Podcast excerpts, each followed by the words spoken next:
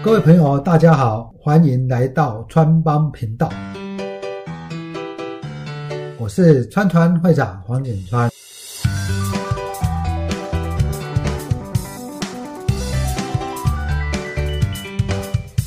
各位朋友，大家好，欢迎来到川帮频道。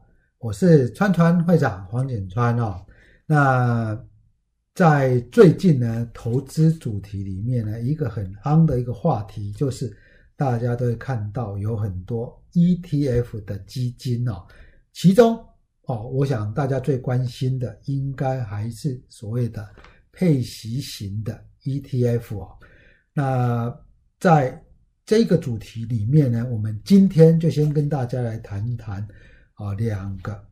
两个最基本上面的一个观念啊，第一个就是买配息型 ETF 的基本心态，第二个呢就是一配息型这个 ETF 呢，究竟跟我们所看到的纯股它有什么样不一样的地方？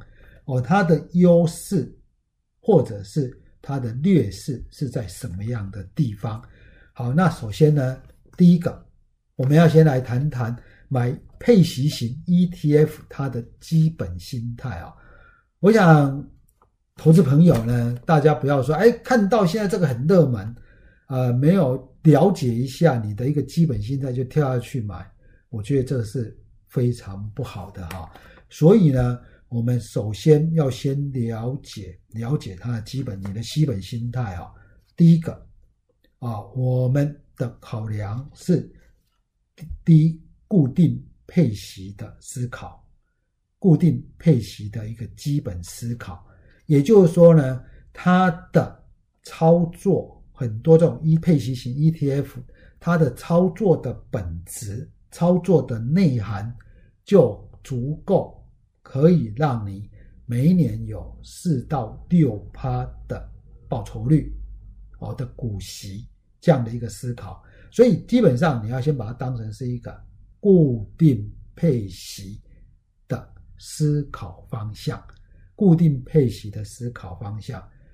所以在这个过程里面呢，如果你只要说啊，我今天买配息型 ETF 呢，呃，买了以后呢，呃，参加除息，然后它填息，我就卖卖掉，我就赚这个价差。我想你可以去买其他股票了，可能会更。对你来讲，你的心态假设只是做这个价差的，可能会更理想。那配息型的 ETF，你要把它想成第一个就是固定配息。好，那这个固定配息呢，它到底会不会有所谓的我们所说的你啊自己除自己的息啊，也就它都不会填息这样的一个问题？我想这个我们在后面会再来谈谈它本身。里面的操作内涵，它本身构成的主要内容是什么？第二个，买配息型 ETF 呢，是要思考你的人生理财的目的啊。我们说人生理财的目的呢，就我认为啊，不管不管你是要以后要退休啦，说我要一个很好的一个稳定的收入啦，或者是你让你的生活能够更平稳化。在人生理财的目的里面，有一项很重要，叫做被动收入的观点。被动收入的观点是什么呢？就是啊，你什么东西都呃不用做，我买这一些股票以后，买这一些配息型的 ETF 以后呢，每一年就可以给你哦，给你一定的股息。所以呢，例如说，假设你用这个角度去思考，我用国民。ETF 零零五六来说明好了，例如说，它假设你能够慢慢的存，慢慢的存，慢慢存到一千张，啊，但这个要花多少时间？基于你个人的一个财务规划，你可以说呢，我慢慢打出我的目标，就是慢慢存，存到呢我六十岁退休的时候呢，存到我六十五岁退休的时候，我有一千张。那这种情况之下呢，它的配息一年。四到六趴的角度来看，你不用考虑它什么几趴，它每一年大概可以配，呃，用它的操作本质来看，股息呢，呃，用这样角度去看，大概是没有问题。以现在的股价来看，它大概就是呢，配一点二元到一点八元这样的一个区间范围。好，用这样的区间范围呢，它一年可以配息的金额，你只要存到了一千张，你一年的配息金额就是一百二到一百八十万。而你的目标应该说，我如何想办法？增加我其他地方的一个投资啊，增加我的一个工作上面的收入啦，哦，这样的一个方式，然后我慢慢的来累积我的配息型的基金，配息型的 ETF，然后假如说你能够真的存到了一千张，那这样的话一年啊，你就不用管这个，你说啊，我这个配息型 ETF 呢，可能买了这个，例如说买零零五幺，它可能跌下去了，可能涨上去了。你不用太在意它那个价差的部分，你只要关心的是你能不能收集到一千张，那这样的话你就会有一百二到一百八十万这样的股息。那这样的股息呢，你把它想成最坏的状况，一百二十万，你会有一些很稳定的生活收入。所以你要由被动收入的观点去思考。这一个配息型的 ETF，哦，就不要说啊，我等它跌下来再买，然后把它卖掉以后，早上去，哎，跌下来买，然后早上去以后把它卖掉，再等它跌下。其实这样的方式，你去做其他的股票，做价差的考量就好。配息型 ETF，你的心态不要用这个角度去思考，我觉得比较好。就像，就像呢，呃，很多投资朋友喜欢买中华电。那你难道认为呢？中华电信指数就算跌到九千点的时候，它股价也是这样子啊？指数从九千点涨到一万二、一万三，它的股价也是这个样子啊？那你买中华电呢？你的心态是什么？难道你认为就是要赚这个中华电的价差吗？我想买中华电信的投资朋友就不会这样想，买这个零零五六。你大概也要往这一个角度去思考，我觉得是比较理想的。既然是这个样子，第三个观点就是说呢，你不要去比较绩效。我看网络上啊有很多说，哎，你买零零五六呢，不如买零零五零。为什么？因为呢，零零五零是真的贴着大盘的角度。那你说，哎，这个零零五六呢，它的绩效啊，当然我们这个绩效呢。呃，常常说一句话：过去的绩效不代表未来。为什么这样说？你刚好找的这一段绩效是什么？大多头的绩效。当然呢，你可能怎么样？比不上，比不上这一个零零五年，或者是我们比不上指数的涨法。那你可以了解很多配息型 ETF 设计的时候，它本来就不是说要贴近指数的观点，它是以股息。的观点去思考的，所以呢，它本来就不一定会一样的。所以你去说跟零零五零比，我是觉得真的很没有道理啦。而且我觉得真的很没有道理。你哪一天呢，指数真的有大幅回档的时候，你再去比较，你搞不好认为说零零五六会比零零五零好哦。好，这一个部分呢，我想在这个观念上你要能够了解啊，你不要去。啊，拿来说，哎，这个过去三年啊、五年啊，它的绩效比零零五零差啊，比什么差？比什么差？因为你买零零五六，就是我说一开始先天上先了解，我就是要收集到一定的张数，然后我每一年有稳定的被动收入，这个是最基本的思考。所以呢，基本心态，基本心态要用所谓的收集张数。然后呢，有一定的被动收益的角度去考量。那这边呢，大家就会问说，那买点是不是很不重要？其实我认为没那么重要了。但是呢，你当然说啊，假如说我能够低一点买多一点，那不是更好？这个我绝对同意啦。假设你有能力去估计这种所谓的指数涨涨跌，因为它跟指数还是有一点点关系，虽然。没有完全的所谓的，嗯，我们说正比，但是它基本上还是正相关的哈。那你可能说呢，我只要低一点买多一点不是更好？我想假设你有这个能力，当然就 OK。但是对大多数的听众朋友，我想很重要就是你应该说，我怎么样透过一个一些方法，然后让我能收集的张数越来越多，这才是你的基本的心态。所以这个基本心态上，我归纳基本第一个。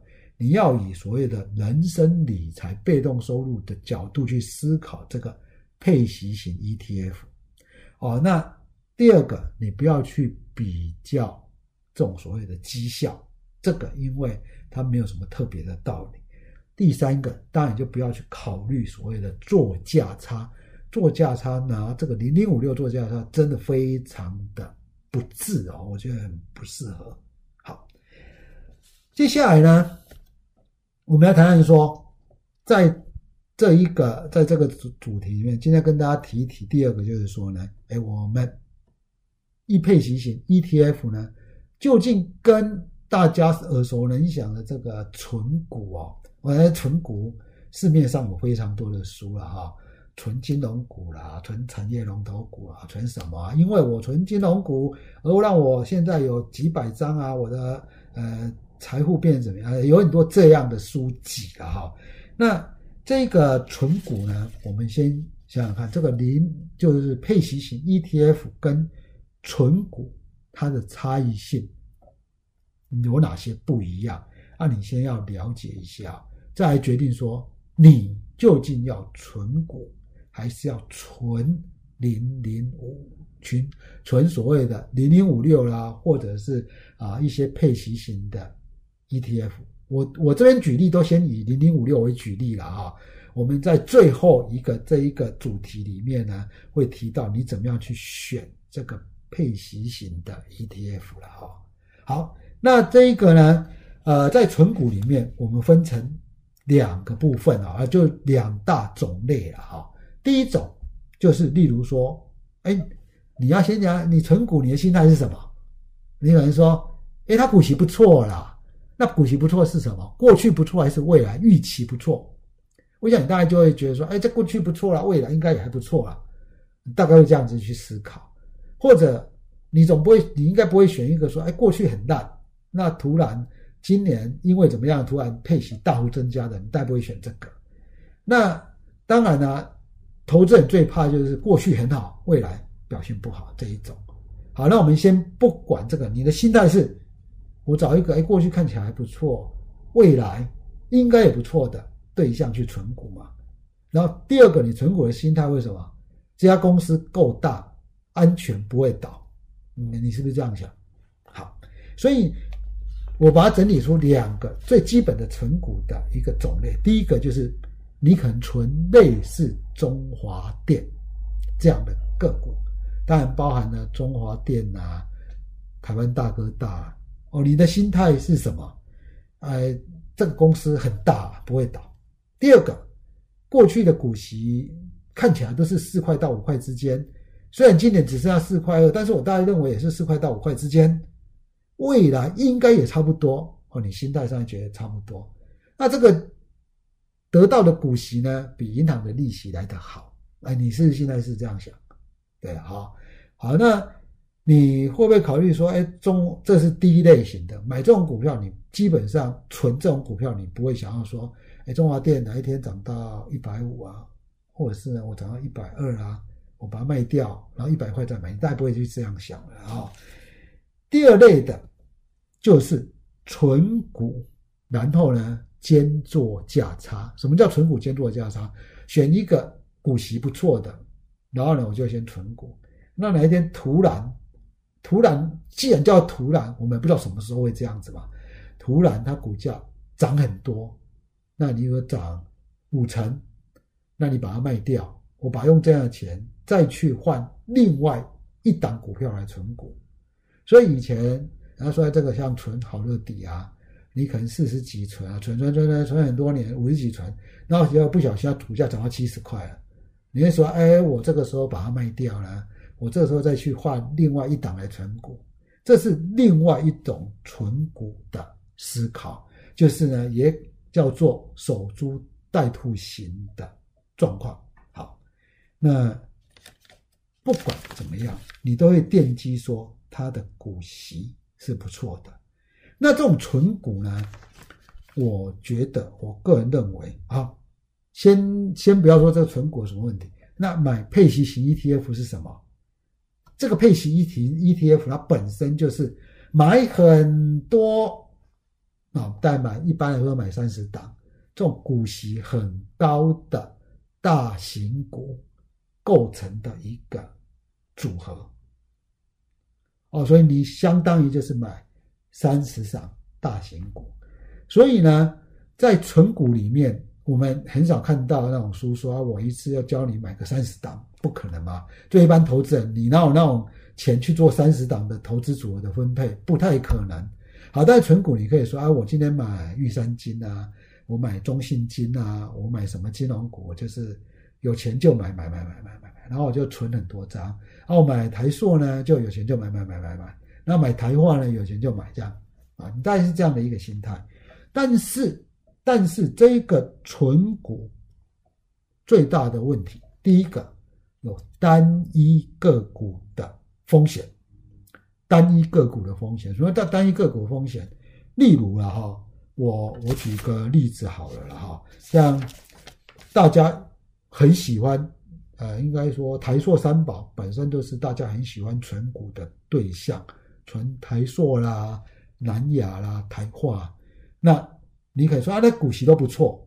我我弄个数字给大家听了哈，例如说。台硕去年的股息五点八，今年四点四，然后呢，明年因为今年上半年是亏钱的，明年的股息会多少？大概不会很好了哈。台化去年六点二，今年三点八，今年上半年也是亏钱，那明年呢会怎么样？不知道。好，你假如说以这个股息为生的，你可能就会觉得说，这个我就有一点压力了嘛，对不对？啊，我以我认知呢，台化股利可能都是在四块以上。你可能说啊，你不会预估到六块啦，以前六块那可能那一点特别高，但是我可能预估应该有四块。那明年，因为今年上半年没有赚钱了，明年只要能够配个两块，配个一块多。那你因为依据这个股息为生活收入的，你会不会有压力？哦，这是你要思考的一个问题啊。好，然后呢，例如说，我们更耳熟能详的，十几年前大家最喜欢存股的对象是什么？大家一想到一定是什么？中钢啊！你不要说台积电啊，那个那个时候它股息真的还是不多，中钢。当时候的股息每年大概都有两块，十几年前，然后最高的时候到四块，啊，大概都是这样子，它连续维持了大概有十年的时间。好，你说哎，这个我看过去的中钢都是很不错的，所以我要存存中钢。那存中钢以后，这十年来产业状况改变了，他现在的股息呢，一年大概都是五毛钱。哎，说五毛钱，那你假如说这个年，这假如就一年，你或许还可以。都是十年代存股的，你的股息是不是收益会大幅减少？好，那今年中钢前八月是亏钱呢，那明年股息会怎么样？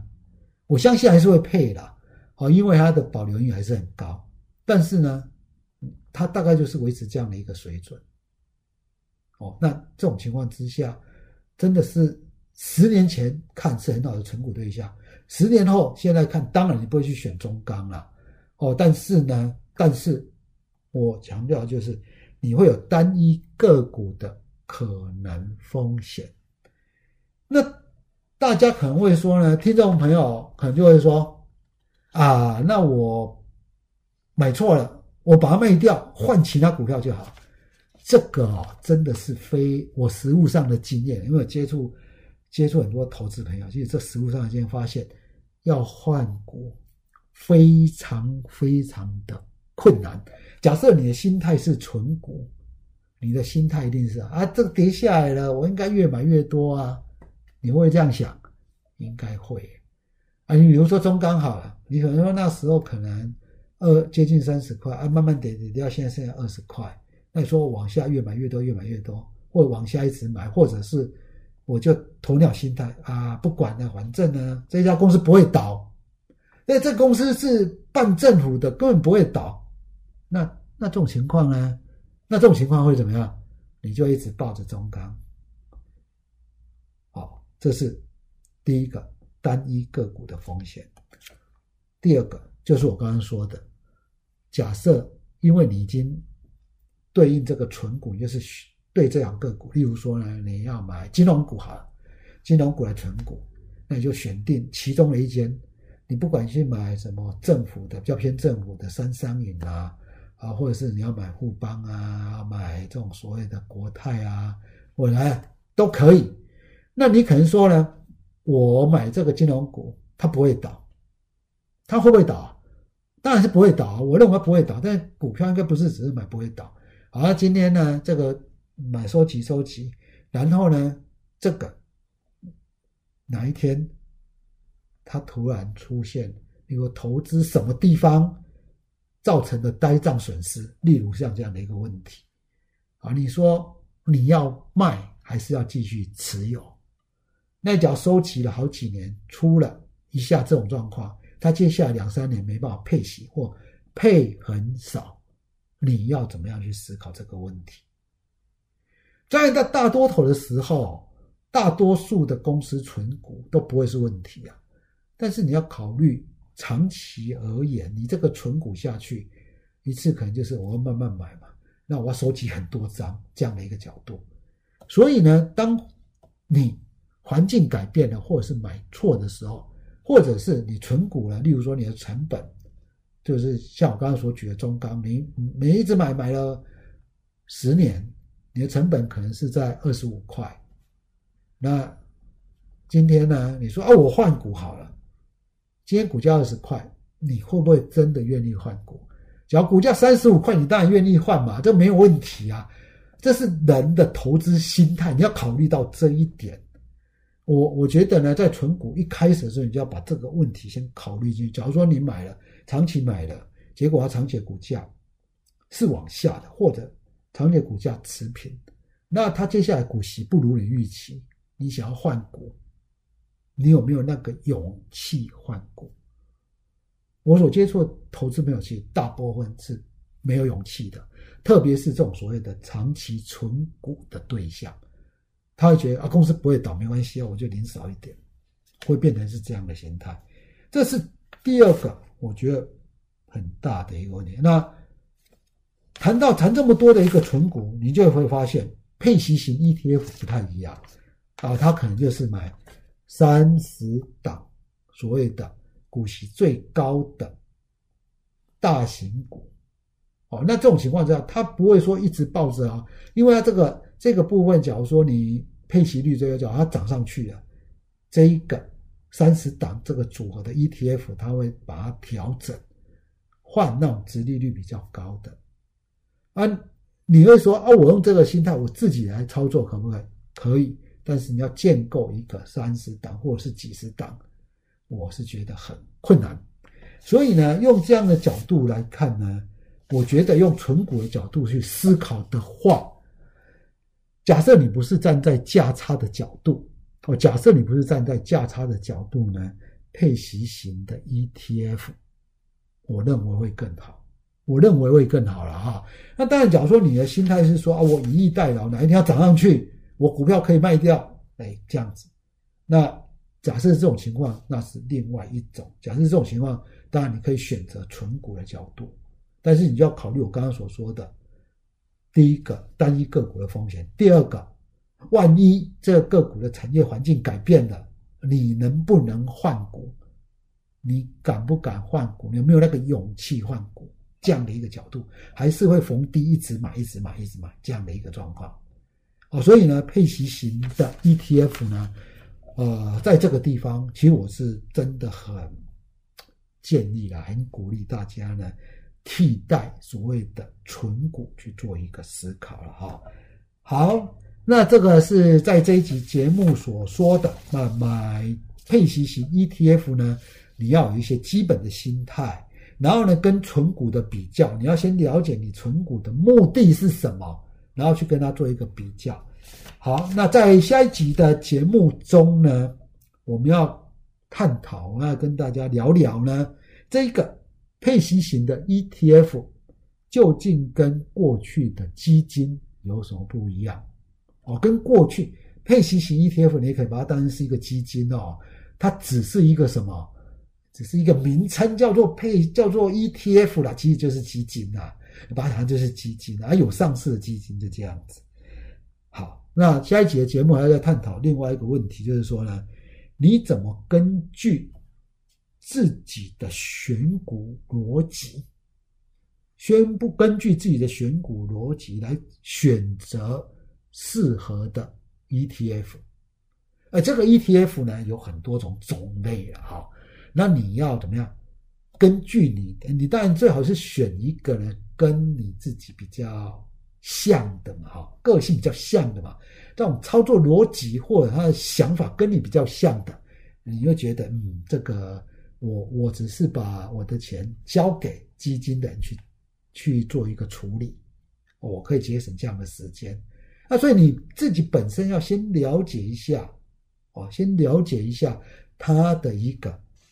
选股逻辑的思考，那这个资料好不好找？